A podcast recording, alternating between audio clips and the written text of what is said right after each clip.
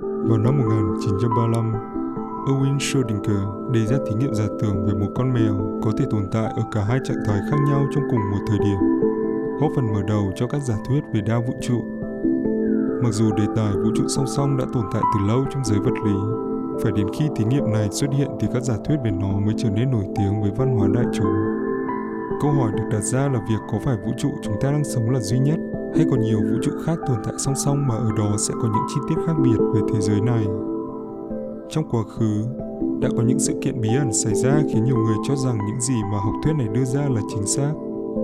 Nổi tiếng nhất trong số đó là câu chuyện về người đàn ông đến từ một đất nước không tồn tại trên bản đồ thế giới. Rất nhiều người hoài nghi về việc liệu có phải người đàn ông này là một ẩn số của vũ trụ song song với chúng ta hay không. Theo lời kể, vào khoảng giữa ngày hè tháng 7, đầu những năm 50 của thế kỷ trước, một máy bay chở khách hạ cánh xuống sân bay Haneda tại thành phố Tokyo của Nhật Bản.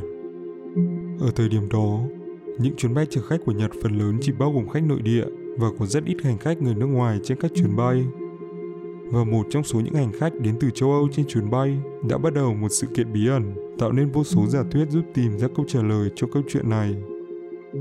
Đó là một người đàn ông da trắng, mặc một bộ vest lịch sự, trên tay cầm theo một chiếc túi bằng da Ngôn ngữ đầu tiên mà người đàn ông này sử dụng là tiếng Pháp.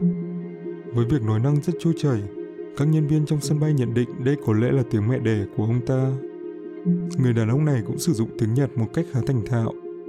Ông ta kể rằng mình đang trong chuyến đi công tác tại Nhật và sẽ dự một cuộc họp chiều nay tại Tokyo. Mọi chuyện đều suôn sẻ cho đến khi người này xuất trình hộ chiếu của mình. Quyền hộ chiếu được giữ cẩn thận với khá nhiều dấu của các đất nước mà người này đã từng đi qua, trong đó có cả Nhật Bản. Nhưng có một điểm đặc biệt ở quyền hộ chiếu mà các nhân viên để ý thấy, đó là tên của đất nước được ghi trên đó, Tauret, một đất nước chưa từng ai nghe thấy. Sau khi kiểm tra, mặc dù họ tin rằng cuốn hộ chiếu này không phải giả mạo, nhưng bởi không một ai trong số những nhân viên sân bay tại đó biết về đất nước này, họ vẫn phải mời người đàn ông đó tới nơi khác để trao hỏi thêm.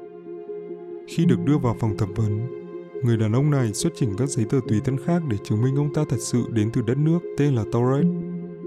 Ngoài các giấy tờ này, ông còn đưa ra một số tờ tiền được cho là đang lưu hành tại đó.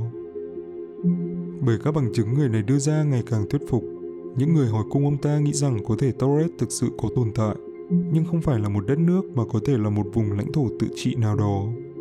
Họ cung cấp cho người này tấm bản đồ thế giới và yêu cầu ông ta xác định chính xác địa điểm của Torres trên bản đồ tự tin chỉ vào bản đồ. Người đàn ông giật mình nhận ra nơi lẽ ra là Torres, đất nước của ông, lại có tên Andorra, nằm giữa Pháp và Tây Ban Nha. Bối rối và có phần giận dữ khi không hiểu chuyện gì đang xảy ra. Người đàn ông giải thích đây là lần thứ ba ông đến Nhật Bản và chưa lần nào ông gặp phải rắc rối này. Với các con dấu được Hải quan Nhật Bản đóng trên hộ chiếu không có vẻ gì là giả mạo. Các nhân viên tin rằng có lẽ những gì người đàn ông này nói về các chuyến đi trước của mình đều là sự thật nhưng bởi những thông tin được cung cấp chỉ đến từ một phía. Nhân viên sân bay quyết định gọi cho công ty mà người này cho rằng mình sẽ tới gặp để xác nhận lại danh tính của ông ta. Mặc dù cơ quan do người đàn ông này cung cấp có tồn tại, họ khẳng định rằng không có cuộc hẹn nào với người đến từ đất nước Torres vào buổi chiều hôm đó. Khách sạn mà người đàn ông này nói rằng mình sẽ tới cũng cho rằng không có ai đã đặt chỗ dưới tên ông ta sau khi biết những thông tin này, người đàn ông đến từ Torres trở nên lo lắng và cố gắng giải thích tất cả những gì ông đã khai đều là sự thật. Không biết phải làm gì tiếp, nhân viên sân bay đành tạm thời giữ ông ta trong một căn phòng tại khách sạn gần đó trong lúc chờ các chuyên viên của Bộ Ngoại giao tới. Hai bảo vệ được cử trong giữ căn phòng và yêu cầu không được để người đàn ông này ra ngoài khi chưa được cho phép. Buổi tối hôm đó, khi nhân viên Bộ Ngoại giao tới và gõ cửa phòng, Họ để ý thấy hoàn toàn không có tiếng động gì phát ra từ bên trong. Khi mở cửa ra, tất cả đều ngạc nhiên rằng người đàn ông đến từ Torres cùng đồ đạc của ông ta đã biến mất, để lại căn phòng trống trơn. Hai nhân viên bảo vệ canh gác cửa phòng đều khẳng định họ túc trực ở đó kể từ khi được chỉ định và không thấy người đàn ông này ra khỏi phòng bất cứ lúc nào. Lối thoát còn lại duy nhất của căn phòng là cửa sổ, nhưng bởi vị trí của căn phòng là trên tầng cao nhất của khách sạn, việc nhảy xuống từ đó là điều bất khả thi. Câu chuyện kết thúc bằng việc không ai còn nhìn thấy người đàn ông đó nữa cứ như thể tất cả đều biến vào hư không. Rất nhiều câu hỏi được đặt ra về danh tính của người đàn ông đến từ Torres. Rốt cuộc tại sao mà người này khẳng định mình đến từ một đất nước hoàn toàn không tồn tại và làm cách nào ông ta có thể biến mất trong căn phòng được đóng kín như vậy.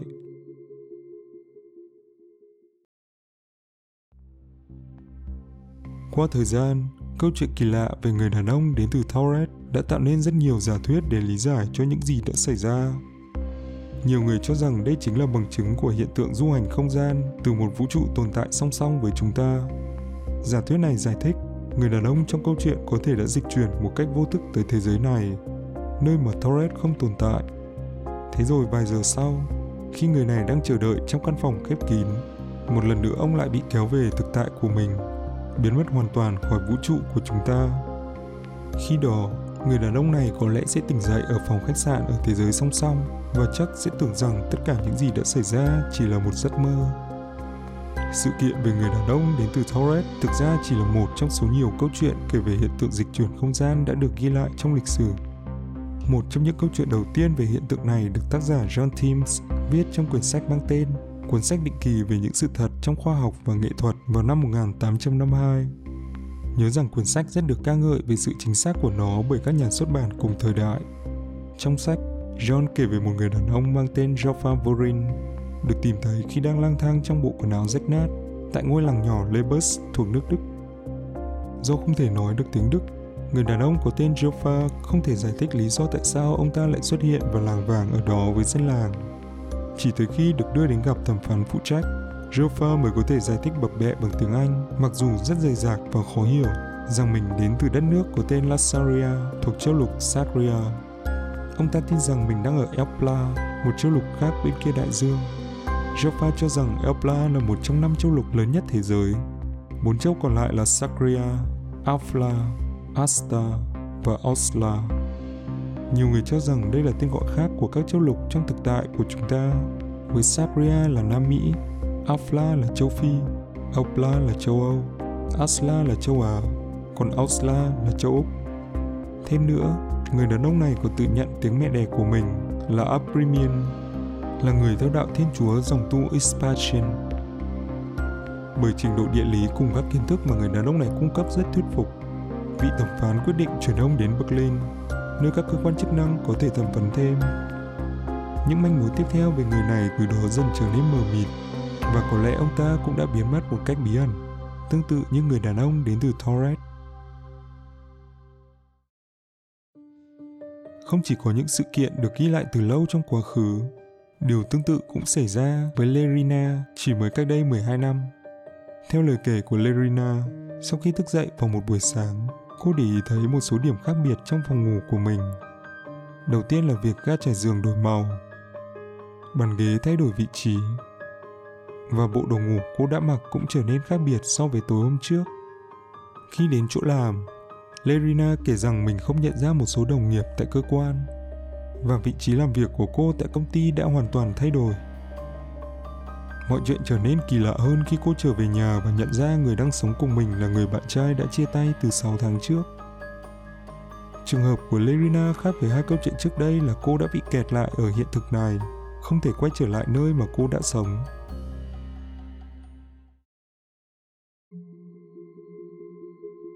Vậy những điều này có phải là sự thực? Có thể nào đang có nhiều thực tại tồn tại song song với thế giới của chúng ta? Và có phải những người đang sống tại đó vẫn hàng ngày dịch chuyển giữa chúng mà không hề hay biết giống như người đàn ông đến từ Torres hay Jaffa Vorin hay không? Nhưng bởi những điểm khó tin trong giả thuyết về vũ trụ song song, rất nhiều người cũng cho rằng tất cả những câu chuyện về sự tồn tại của việc dịch chuyển giữa chúng đều là theo dệt. Ở trường hợp của Lerina, Tất cả những thông tin có thể tìm được chỉ vòn vẹn trong một blog được viết bằng tiếng Tây Ban Nha, kể lại câu chuyện cùng lời nhắn. Ai đã từng gặp những trường hợp tương tự, xin hãy liên lạc với tôi. Tất cả những gì được viết trong các bài đăng trên blog chỉ là lời kể mà không có bất kỳ một bằng chứng nào, dù là hình ảnh hay video. Bởi không một ai có thể kiểm chứng những điều được viết ở đây là thật hay giả. Có thể chăng đây chỉ là một câu chuyện bịa đặt được viết nên để tăng lượng theo dõi còn vụ việc về Joe Vorin, mặc dù thật sự là được đề cập trong một cuốn sách đáng tin cậy, nhưng rất nhiều người cho rằng vẫn có cách giải thích hoàn toàn hợp lý, tránh xa học thuyết đa vũ trụ. Đó là thực ra tất cả những gì đã xảy ra chỉ đơn giản là hệ quả của việc bất đồng ngôn ngữ. Có thể rằng bởi việc không nói được tiếng Đức và chỉ giao tiếp được bằng tiếng Anh đã khiến họ hiểu nhầm người đàn ông này. Vậy còn câu chuyện về người đàn ông đến từ Torres thì sao? lý giải hợp lý cho sự việc này là gì? Khi truy tìm lại nguồn gốc câu chuyện, có vẻ như không có bất kỳ bài viết nào bằng tiếng Nhật kể về câu chuyện kỳ lạ này mà không dựa vào trích dẫn của các bài báo khác bằng tiếng Anh. Với một câu chuyện xảy ra ở Nhật Bản, tại sao tất cả các bài viết về nguồn gốc của sự việc lại hoàn toàn chỉ được đăng trên các báo bằng tiếng Anh tại nước ngoài? Có phải câu chuyện thực sự đã xảy ra tại sân bay Haneda ở Tokyo hay không? Thêm nữa, những năm đầu thập niên 50 của thế kỷ trước, Nhật Bản còn đang vực dậy sau chiến tranh về tư cách là nước bại trận. Những chi tiết về chuyến bay thương mại với người châu Âu, công tác kiểm duyệt hộ chiếu lỏng lẻo, cùng việc tạm giữ người trong một phòng khách sạn, nghe có vẻ giống với thời điểm những năm 70 hoặc 80 hơn là đầu những năm 50 khi mà chiến tranh chỉ vừa kết thúc. Điều này dẫn chúng ta tới khoảng thời gian trùng khớp mà những câu chuyện tương tự tràn ngập văn hóa đại chúng Nhật Bản. Nó còn được gọi là thời kỳ bùng nổ của các câu chuyện kỳ bí, kinh dị trên phim ảnh cũng như báo chí từ những năm 70 kéo dài tới những năm 90. Đào sâu hơn vào những tờ báo tiếng Anh viết về người đàn ông đến từ Torres, có vẻ như bài báo đầu tiên xuất hiện đề cập đến sự kiện này mang tựa đề Người đàn ông với quốc gia tự theo dệt đã được xuất bản vào năm 1960 do một tòa báo tại Vancouver. Điểm khác nhau trong hai câu chuyện bao gồm tên người này là John Zegers, tự nhận mình đến từ đất nước Tuareg, nằm ở phía nam sa mạc Sahara, và ông ta đã bị bắt giữ tại Tokyo. Câu chuyện được tiếp tục vào năm 1961, khi đài phát thanh tại Mỹ thông báo về một người mang tên John, thực ra là đặc vụ của CIA, đã bị bắt tại Tokyo năm 1959 bởi tấm hộ chiếu giả. Thế nhưng ở câu chuyện này, không có bất kỳ thông tin nào về việc John bỗng dưng biến mất hoàn toàn trong phòng khách sạn mà ông ta chỉ đơn giản bị bắt và phạt 2 năm tù giam.